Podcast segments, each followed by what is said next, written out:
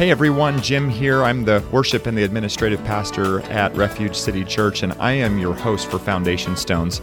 And today, it's a short podcast, and there's a reason for that.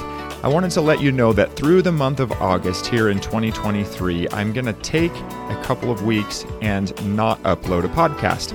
I actually have some weeks that I'm going to be out of the office, and I'm going to take that opportunity to rest and recharge and regroup, and maybe even give you a chance to catch up on episodes that are in our archive that you might not have been able to get a hold of yet. I've got a couple of vacation weeks, and one of those vacations is actually a very special trip that I'll get to take with my wife. My wife, Jamie, and I this month are celebrating twenty years of marriage, and we're going to be able to take some time away.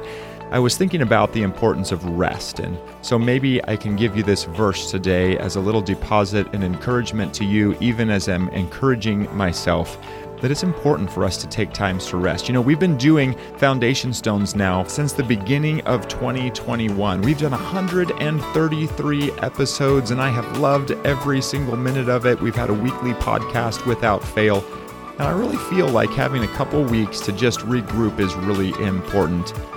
In this idea of rest, Psalm one sixteen says this: "Return to your rest, O my soul, for the Lord has dealt bountifully with you." And I couldn't agree more. God has been so gracious with me and with us as a Foundation Stones family. I hope these podcasts have been refreshing to you, and I've loved studying for them and presenting them to you. I hope that it's been a tool where you can grow in your faith with Jesus, and where you can know more and more about His love for you and about His mission for your life. And so for these next four weeks, as I take these weeks off, and as you get caught up on episodes you may have missed, I just want to encourage you to keep growing your foundation one stone at a time. And know that in September, I'll be back with you. Pray for me. I'll be praying for you.